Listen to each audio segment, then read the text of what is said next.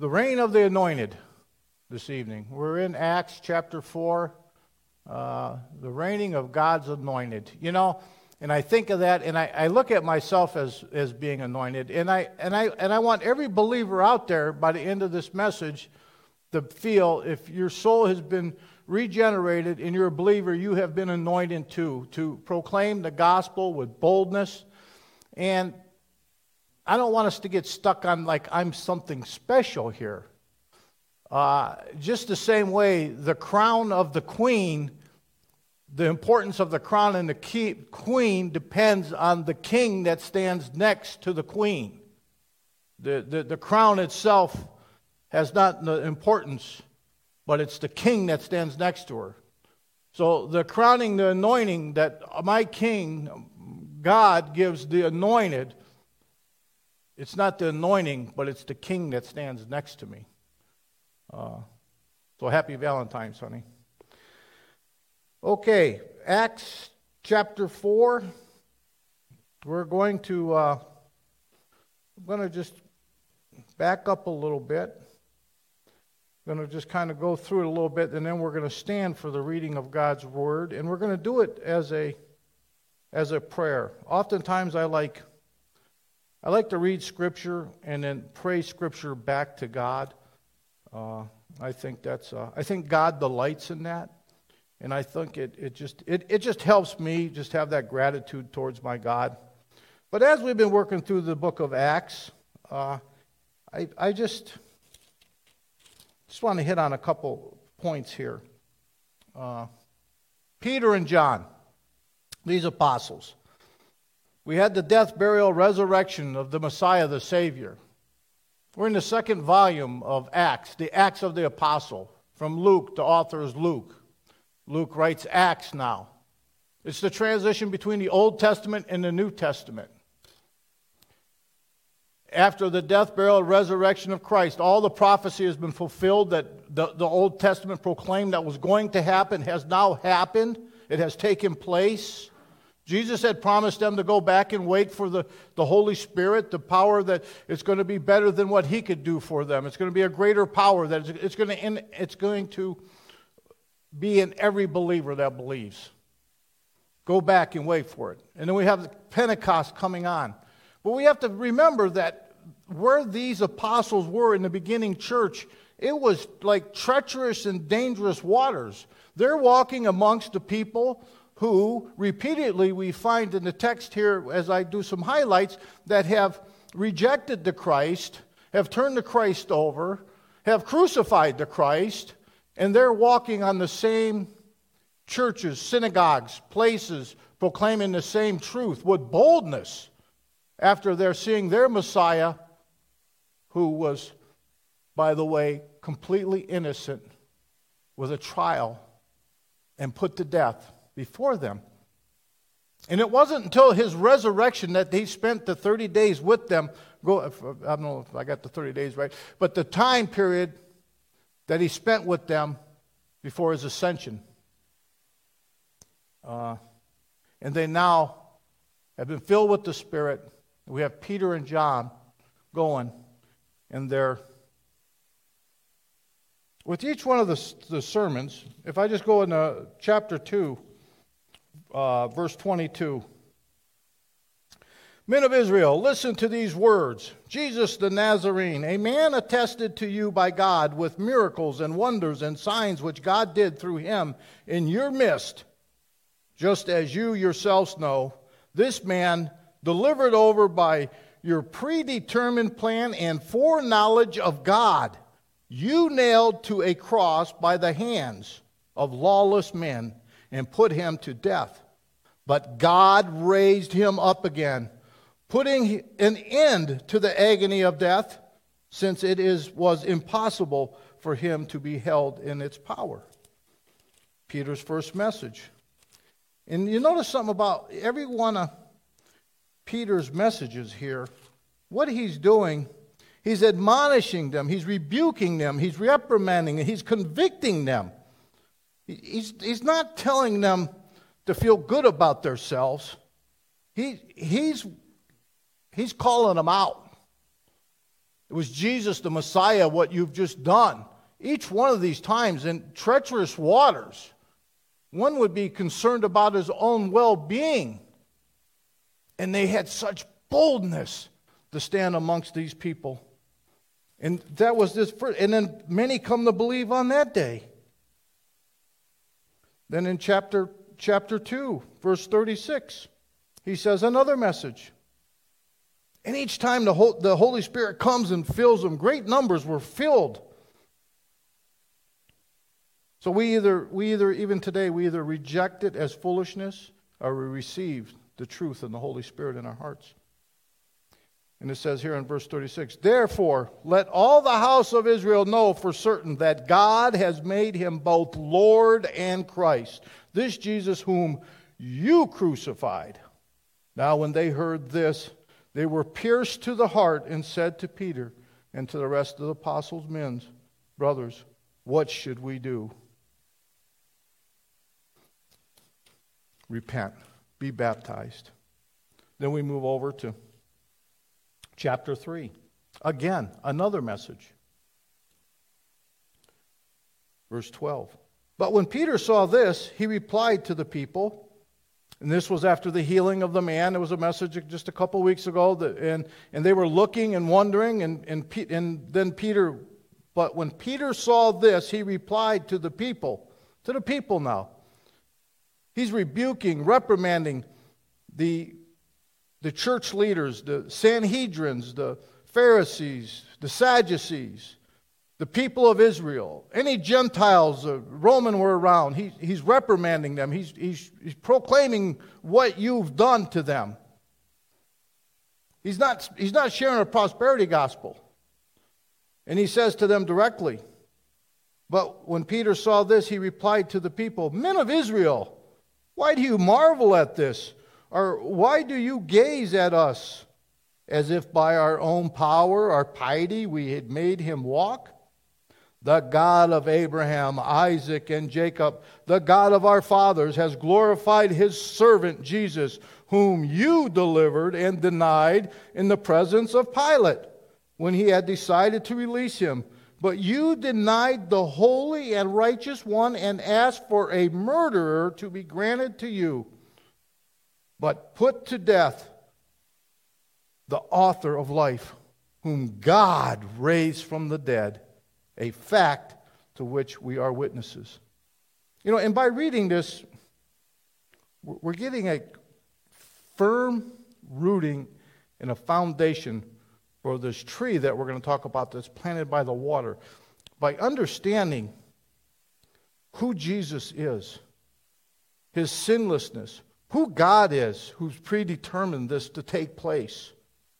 We, we need to be firmly rooted in our salvation and understanding of the basic gospel message that we can draw from this river of water. And then we move on to chapter 4, verse 10.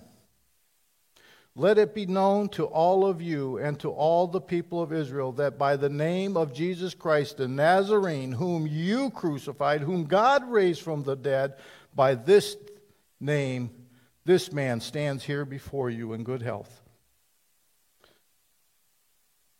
Repeatedly, we see an admonishing, a rebuking, reprimanding, and a convict, and he's convicting them. God's long suffering he does it to us. He wants all of his to come to him. And, and Peter, each and every time, he, he puts out, all we have to do is recognize it. All they had to do was recognize it. And we're going to see in the psalm when we get to this in a little bit also by recognizing it, by kissing the Son. Repent. God has forgiveness. Now, I want to back up. Just just talk a little bit about this, the turning over of Jesus, because we, we see this same theme over and over again that, that you crucified. And, and I think Luke really speaks to what happened here. The innocent man, the innocent man, Jesus, that lived this innocent life, the most unjust crime that was ever committed. And we find this in Luke chapter 23, verses 13 to 18. Proper, getting a proper understanding to have a to be rooted properly next to this stream of water is so important. What is taking place here? And Pilate summoned the chief priest and the rulers and the people, and he said to them, You brought this man to me as one who incites the people to rebellion. And behold, having examined him before you, I have found in this man no guilt of what you are accusing him. Nor, listen to this, nor has Herod for he sent him back to us, and behold, nothing deserving this nothing deserving death has been done by him. Therefore, I will punish him and release him. And that's where Jesus was taking a beating, and, and Pilate didn't want to deal with this business to send them back to him. But here's the crowd. Here's the people. See, when Peter's admonishing each one of these groups, he's admonishing the Sanhedrins, the Sadducees, the Pharisees, the Romans, the Gentiles, the Jewish people. He's, he's, he's all of them, everybody, and even us. What did the people do when Pilate said this? Here's what they said. Verse 17. Now he was obligated to release to them at the feast one prisoner. But they cried out all together, saying, Away with this man and release Barabbas.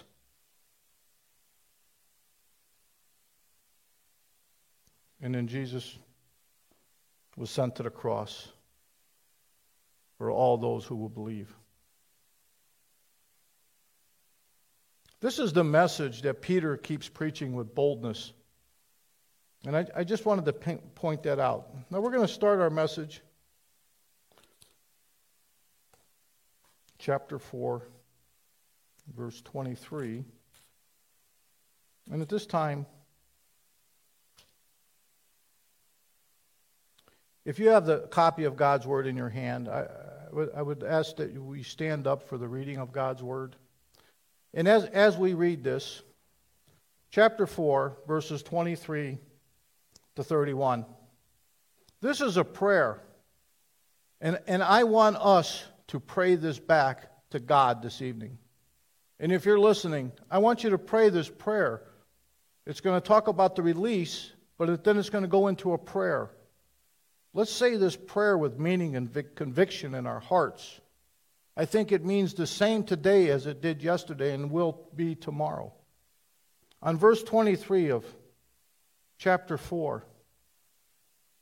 So when they was released, they went to their own companions and reported all that the chief priest and the elders had said to them. And when they heard this, they lifted their voices. Let us lift our voices right now. Voices to God with one accord and said, O Master, it is you who made the heavens and the earth and the sea and all that is in them, who by the Holy Spirit, through the mouth of our father David, your servant, said, Why did the Gentiles rage? And the peoples devised vain things. The king of the earth took their stand. And the rulers were gathered together against the Lord and against his Christ. For truly in this city there was gathered together against your holy servant Jesus, whom you anointed, both Herod and Pontius Pilate, along with the Gentiles, the people of Israel, to do whatever your hand and your purpose predestined to occur. And now, Lord, take note of their threats and grant that your slaves may speak your word with all confidence while you extend your hand to heal, and signs and wonders happen through the name of your holy servant Jesus.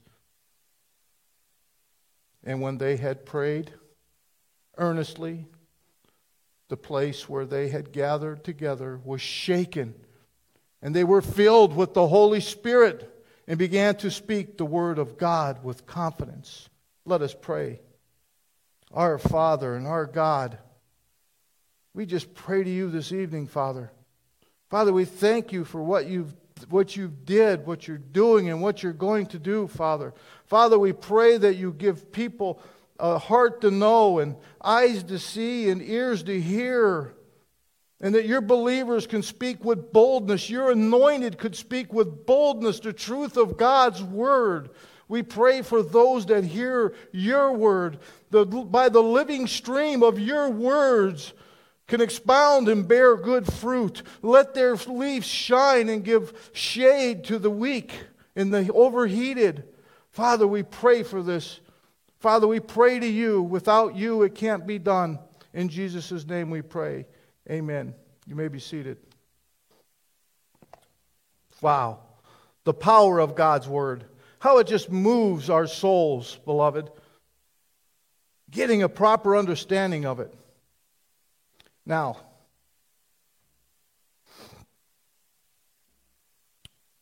I, I, I want to get to, we're going to get to Psalm 2 here. So they were released. They, they went their own, back to their own companions and they reported all that the chief priest had, had said to them. Remember when Peter was standing there and and basically, if uh, you be the judge, uh, I have to listen to God. We have to, like Romans 13, we're supposed to submit to the authorities, but we, we also, it's our God. I, I can't. I have to follow what God's word says. I, I can't go against that. And if you're to judge me for that, then so be it. Judge us.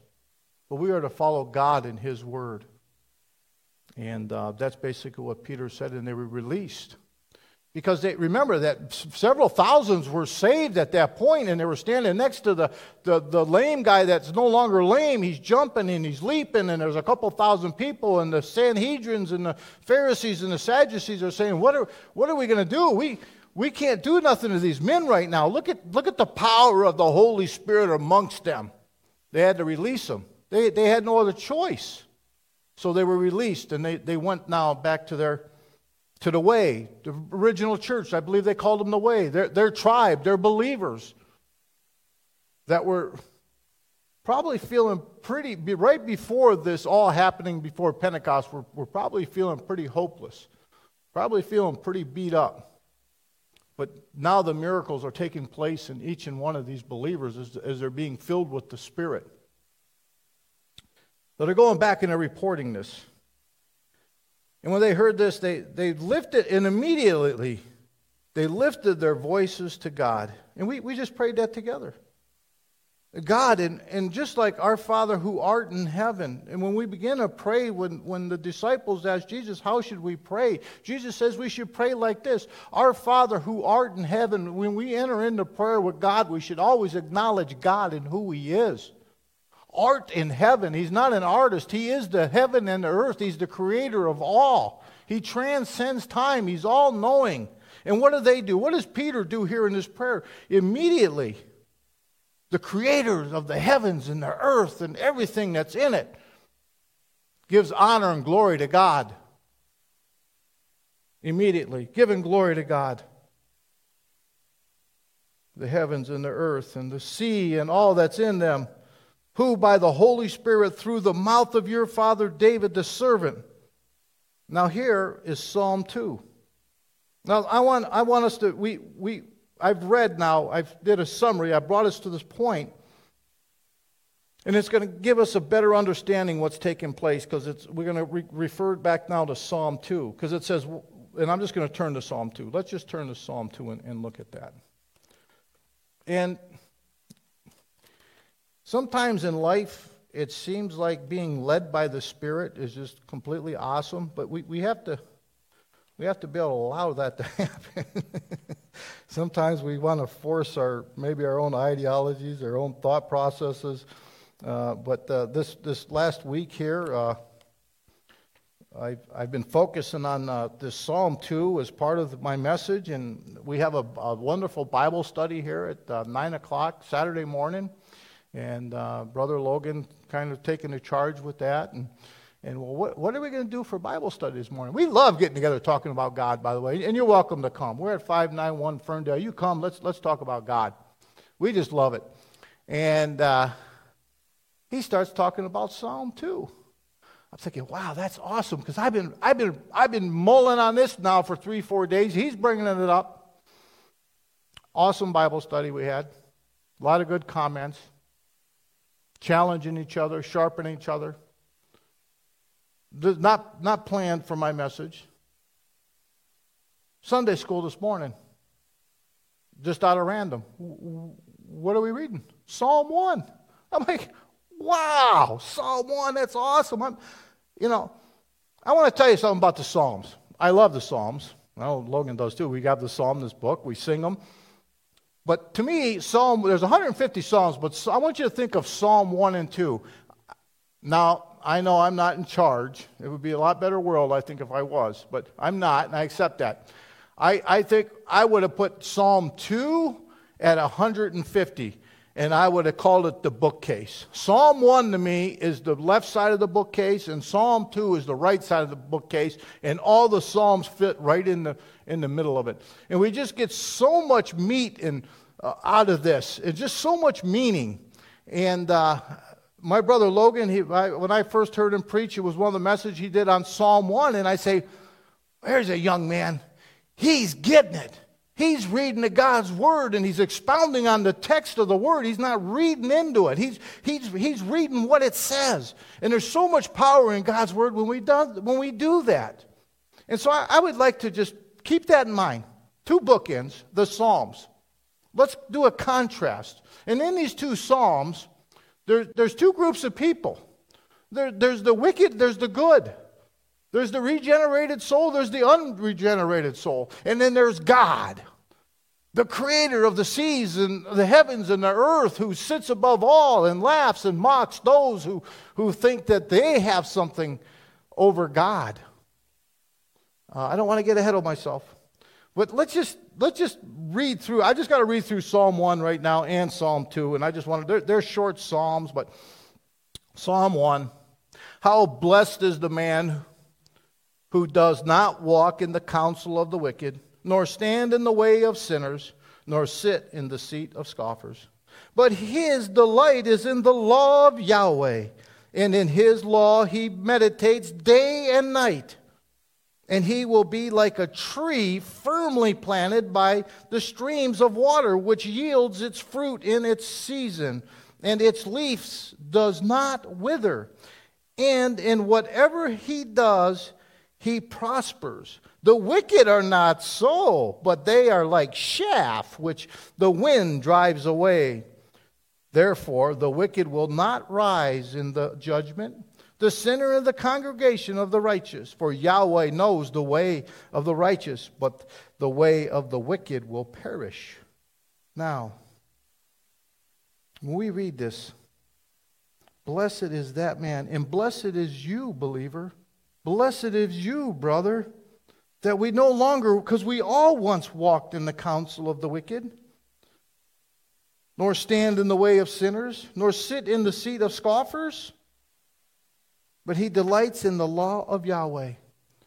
The believers, the righteous, continue to meditate on God's word day and night. Even if the word is not in front of your hand, you're mulling over verses, you're thinking about it. Day and night we mull over it.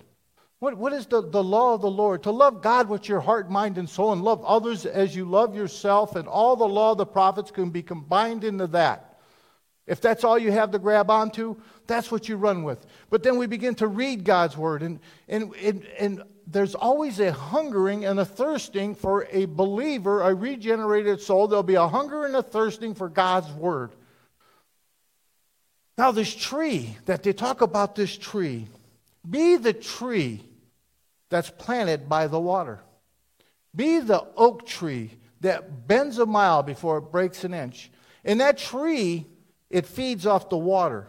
The water is the living word of God that you're, that you're meditating on day and night. And you're thirsting for that water. And the roots are growing in that water, and you're growing to be a big, strong tree. the righteous tree for God, His anointed. And you bear fruit. And it talks about prosper.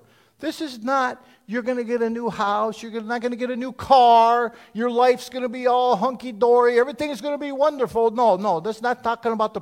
The prospering is that when you ex- properly expound on the truth of God's word, it will, it will cut to the heart of a non believer and they will repent of their sins and they'll be a, a, member of the kingdom of God and they join the fellowship of the Lord and you're guaranteed to prosper and you will prosper. But you can't be one of these people that says, well, my Christianity, my religion's uh, is a private matter. Well, you are not going to prosper. My, my, my religion, my God is not a private, uh, private whatsoever. We need to expound on it and expound on it boldly. And we're going to produce a fruit that's we're going to prosper. This fruit is going to prosper.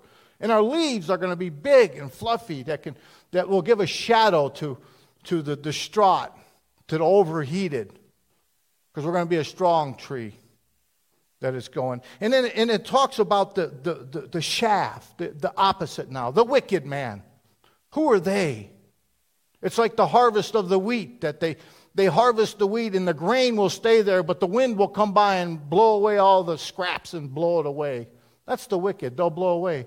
They won't stand with God. They, they won't have a leg to stand on in verse 5. It, it, says, Therefore, the wicked will not rise in the judgment. It's kind of a complexing type of thing. What they're saying there is, the wicked will not have a leg to stand on. You may think that somebody that's living a good life right now, that, that they're living outside of God and they're rich and they have all these things, but believe me, they don't have a leg to stand on. So they're, contrasted. That's, that's, that's one, and that's as a believer. Now here's Psalm 2 that, that Peter quotes here. And he says, and this is a good question, and even today, why do the nations rage and the people meditate on a vain thing? The kings of the earth take their stand, and the rulers take counsel together against Yahweh and against the anointed.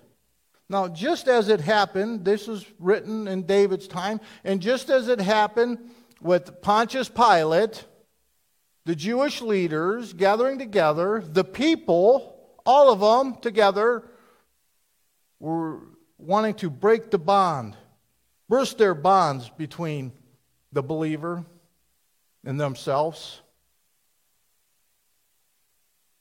Same thing that was taking, that was taking place in David's time, that we, we, we see the true fulfillment of it through Christ, this psalm. And the same things are going on today in our world. That the rulers and the kingdoms of this world, it's taking place right now. They gather together to break our bonds, to, to tell you something like believer, to tell you, well, there's a separation between church and state. And it's okay. You can believe however you want, but you are not allowed to expound on what God says or the truth of God's word because it needs to be separated. And, and then you'll have people that actually believers that might believe that, but it's just totally ridiculous because they have a, a belief too. They don't believe in God. There's no neutrality. The secular world has a belief. They believe that they're, they are God and they are not God. And we believe, as believers, that there is a God and we're to proclaim it, but they want to break our bonds. They want to separate us from society and belittle us and make us feel that we're less than, that there's nothing that we can do, that we have no power. And the whole reality of this is I want you to understand this, believer, that Jesus is at the right hand of God and all authority has been given to him. And he sent the Holy Spirit to fill us. We're filled with the Spirit to proclaim the true righteousness of God wherever we're at. That's just so important. I, I think we just accept that as a normal that we, we don't, we, we're not supposed to speak and when people are in these positions in authority, but we are. The same thing's going on today as it, was as it was back then. I, I had a, I kind of had a little bit of a situation where I, I tried to, I had someone tell me I, I felt attacked. I felt attacked that I felt like because of my vote, how I vote, that uh, how could I, and I, and I love how the world does that. I, I love how they get together and, and they come up with the, because how I vote, I only got an option to vote for two guys like in an election, right? There's only two guys. I have to pick the best one. But then they say, how could you be a man of God, vote for him, that sinner? Well, you know what? They're all sinners, and we're, we are all sinners. But I'm sorry that I have a, a, foundational right by the Constitution that I can vote for whom I choose. Now, how do I choose my vote? Who's ever in closest in line with God's word. And well, one thing is, is I'm pro-life, okay? And, and that's just all there is to it. I'm pro-life. I'm, I'm pro-God.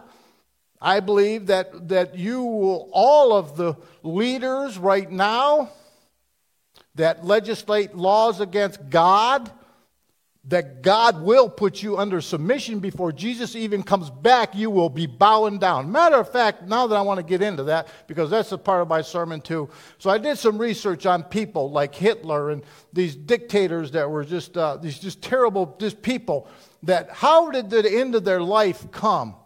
You know, we're talking about the rod. Let's talk about the rod in here where Jesus talks about his rod, that he will come and, and, and assert his rod. Here, I'll just read it right now. And he asks, Give me the nations your inheritance. That right now, that God has given Jesus the inheritance, and the ends of the earth is your possessions. Right now, them possessions are Jesus. He shall break them with a rod of iron. Now, you think that rod of iron is a physical piece of rebar that we're going to see Jesus come down and start bashing everybody like potter's clay that object to him? Absolutely not. This is terminology that we must understand. It's used in Isaiah chapter 10, verse 15. The axe of the Syrians is used as a tool, as a weapon against the Jewish nation that was in rebellion against God. And God passed judgment on Israel and used the Syrians as a handle, as an axe to pronounce judgment on them. And then God punished the Syrians for doing this judgment for, for carrying out his judgment because they said, the Syrians said that it was done by his power and by his will. And what you, what we, these leaders, meant for evil and bad, God has meant for good. God had anointed Jesus Christ for this task, but his hand was on it for him to come and live a sinless life and die and live for me and you and for all those who believe. And then the people, Herod and Pontius Pilate and all the people, what they did they did it for evil out of evil to eliminate an innocent man. And they will be held accountable and they will be judged as such. In this judgment, just we're talking about the judgment of Jesus right now that sits in authority with the rod authority in all nations and all kingdom leaders and all that gather together and conspire and want to just separate us from God. Know this and hear this right now. The end days of most of these people Hitler, I guarantee he felt he was what, reflecting on their legacy. They're reflecting on the consequences of their action. They have fear in them, paranoia, regret. They feel isolated. They feel like they've been betrayed. They're trying to escape justice. This was a guy that had it all figured out. He was going to be Lord of this earth and he was in charge and he went, he was broken to where he put a bullet in his head.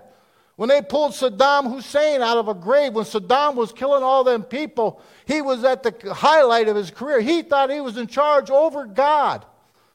He's feeling these same things fear, isolated, hiding in the hole. They drug him out of a hole and hung him or shot him or whatever. Repeatedly, we see this. Mussolini, who thought Rome was going to be named after him, he was going to be the great in their prime. Every sin has its season, and everybody, they take joy in it. But that season will end. And this could be as well as the iron rod of the Lord coming down on you today. And if you're an evil leader legislating laws against God, you will face this. You will face a physical death, and then there'll be a judgment of God. And that is taking place right now. And that is why the believers are supposed to preach with boldness. That's how John and Peter was able to preach with boldness in the mouth of the lion's den to go in there and preach with boldness. And why can't you, believer? What's stopping you? Does God have to, why does God always have to use the common, uneducated man to tell you, the high IQ person, listen, this is the way it is, this is God's word? This is what Scripture tells us. This is what the psalm tells us. This is what was going on at the time when Peter and John reported back. This is what the prayer that we just prayed for us to have this boldness. And, my, and this, this, this, what got me all going, I'm sorry, but got me all going, it was that I was attacked for my beliefs, how I vote. And how wrong that is, because no matter who I vote for is going to be a sinner. Okay? Uh, but I, I, I believe God can, He can change the hearts and minds. If you repent, you can see at the end of this psalm. What, what does He say? Here, here it is if, if you felt convicted or condemned right now and you felt that I was, you know, hurt your feelings, listen, it's not so bad. Listen. It, he gives you, he throws out the lifeline. The life preserver has been thrown out to you. So now, O kings, show insight. Take warning, O judges of the earth. Serve Yahweh with fear and rejoice with trembling. Kiss the Son, lest he become angry and you perish in the way. Like all the evil leaders, the, the, all the evil leaders I just discussed. He says, For his wrath may soon be kindled. Then he says, How blessed are all who take refuge in him. Take refuge in him. Call out to the name of the Lord. When, when Peter preached and and they says, what should we do? Because they were cut to the heart. God's word cuts like a double-edged sword. What should we do? Repent. Be baptized. Repent, evil leaders, evil doers. Be baptized. Call on the name of the Lord. None shall perish that call on the name of the Lord. He tells us that in Acts. We've read that too. There he is. He's sending out the lifeline to you.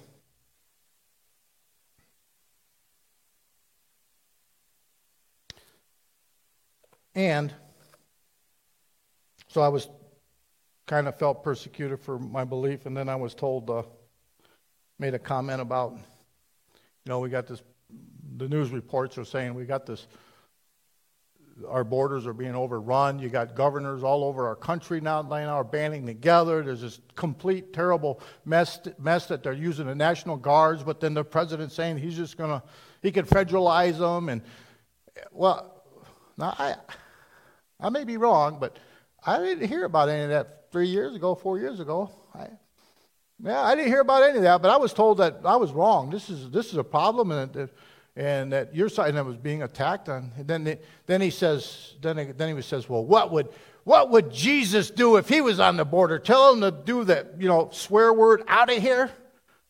And I thought, well, now he just he just went too far with that one because now, okay, what would Jesus do? And I'll tell you, as an ambassador and representative for Jesus, I'll tell you exactly what he would do. And what's more important, and, and he just, he, it was a perfect analogy, a perfect metaphor. Let me explain to you about Jesus, okay? Let me explain to you about a border and a door. I'm not opposed to immigration. All are welcome at my house. You come in peace, all are welcome. Use my door. You come through the back window, I'm going to defend my property. If you come around the back way, I'm going to defend my property. That's my given right. Use the door. You're welcome. We have points of entry in this country. Use the door. Come through the door, the point of entry. Okay? Very simple, not hard.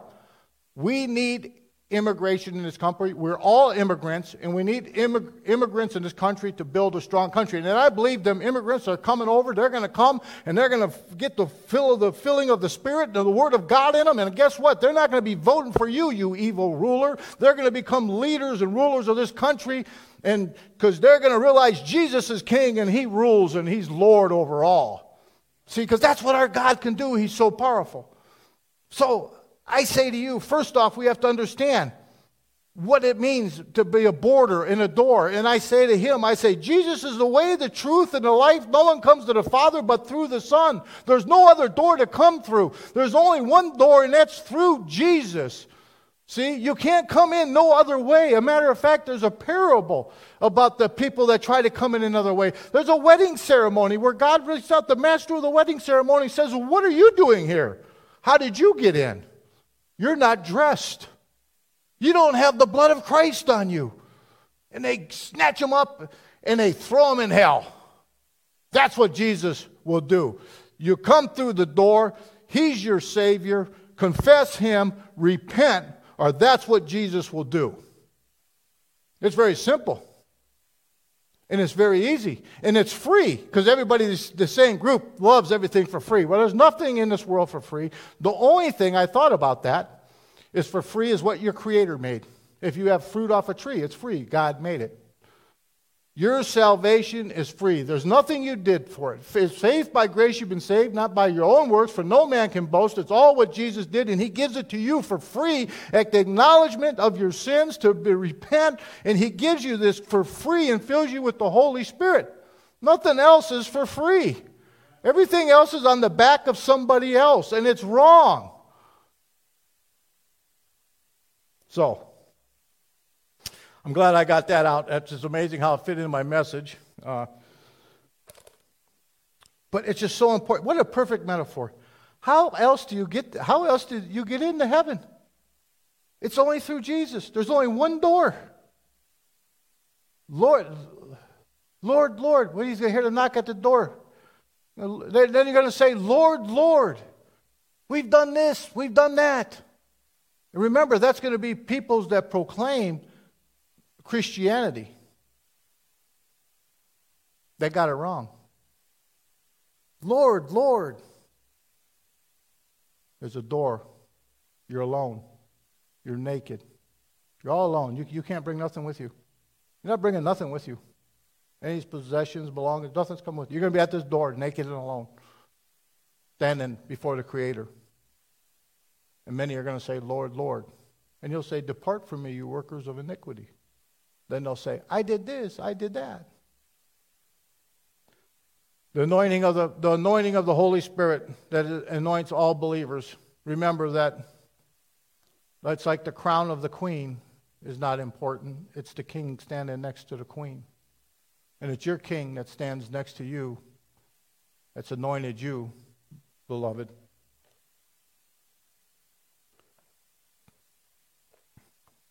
So we spent a little, little bit of time on there. Uh, that's okay. Back to Acts.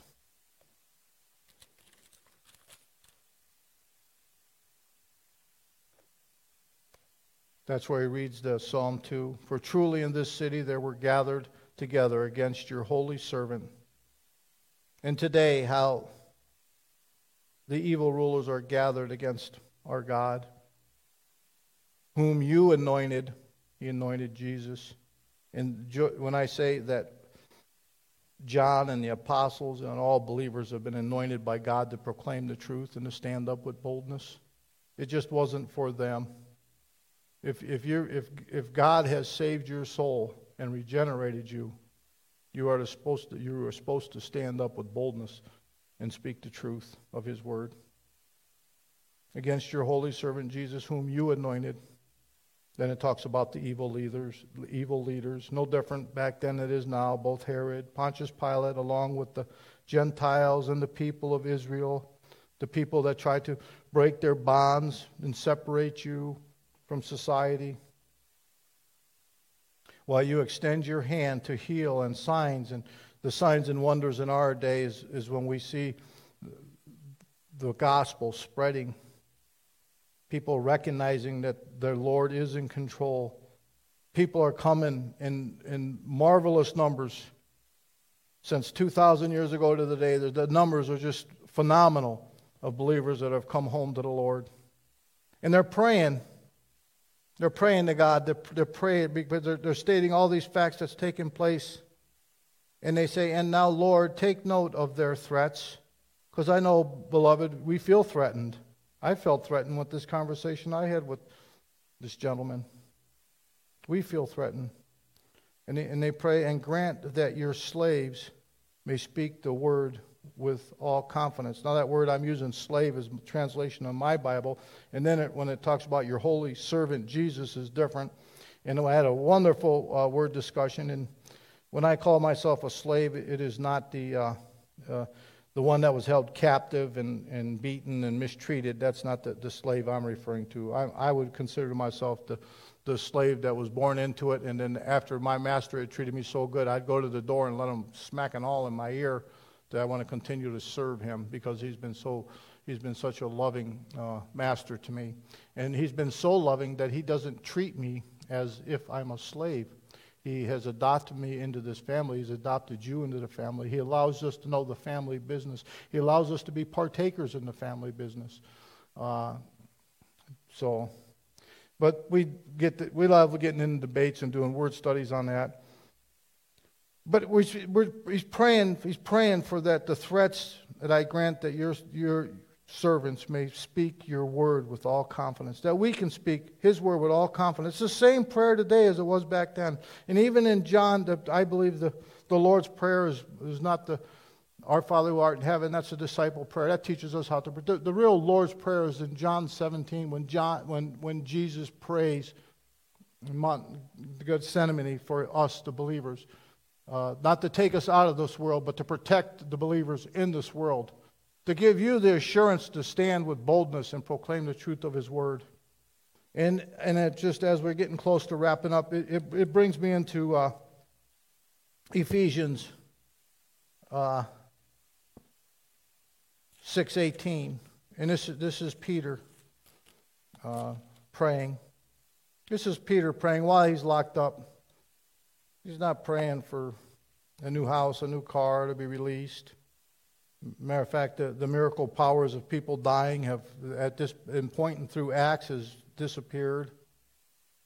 But in, in uh, Ephesians chapter 6, 8, verse 18, after the full armor of God and everything that God gives us, he tells us most important. And just as we did tonight, how we stood up and we prayed, Paul says, praying at all times with all prayer and petition in the Spirit, and to this end being on alert with all perseverance and petition for all the saints, as well as on my behalf, what? That the words may be given to me in the opening of my mouth, to make known with boldness the mystery of the gospel, for which I am an ambassador in chains, that in proclaiming it I may speak boldly as I ought to speak. And in, in, in closing, I'm going to, I'd like to pray. My closing prayer, I'm going to add two uh, scripture verses in it. Uh, I'm going to pray scripture back to God. And I, and, I, and I would like for you also believer, beloved. When, when it says anointed, that it is speaking to a specific person at this time, his anointed one. But we, we have all, as believers, we've all been anointed. So just apply this to you. And remember, it's the king that stands next to us. It's not the crown that we wear, it's our king that stands next to us. But let's just pray this together. Our Father and our God, Father, I just I thank you for this time that I've been able to spend here this evening to proclaim your word with boldness, with a peace. I, I just I thank you so much. I, I once felt all the things of the as the evil leaders, paranoia, all these mixed up feelings and and you've set me free from all this. Father, you've given me the true living water that I drink in through me and through every believer. And in the book of Luke, Lord, the Spirit of the Lord is upon me because he has anointed me to proclaim good news to the poor. He has sent me to proclaim liberty to the captives and recovering of, in recovering of sight to the blind to set the liberty those who are oppressed, to proclaim the year of the Lord's favor. Lord, thank you. I know I don't have miracle powers and causing can, can make someone see, physically see, but by proclaiming the truth of your word and praying to you that you open that believer's eyes is just a, so awesome, such a miracle. Just praying to you to set people free from their sins of addiction and different types of forms of sins in their life can set them free. The good news and the power. I thank you so much for that, Lord. And also in Isaiah, 700 years before Christ was born, the Spirit of the Lord God is upon me because the Lord has anointed me to bring good news to the poor. He has sent me to the, bind up the brokenhearted, to proclaim liberty to the cap- captives, and the opening of the prisons to those who are bound. Lord, we pray that people that are bound in their sin, we pray that your word can reach them through your anointed, through your servants, can reach them. They can be set free. The laborers are few. The harvest is ripe. The laborers are few, Father. We pray for more that can come and stand with us as fellowship in your body of believers to make each other feel loved, wanted, and loved and important. Each and every one of the body of believers. We pray for that we have we're sensitive to the needs of believers in our church, our tribe, the way, Christ Church. That we can reach out to them and love them, Father. To love you with our heart, mind, and soul, and to love others as we love ourselves. That love that you've taught us, that unconditional love that's not contingent upon what I did for you, it's, it's what you've done for me that I'm able to love others the way you want me to. I thank you for that, Lord. In Jesus' name I pray. Amen.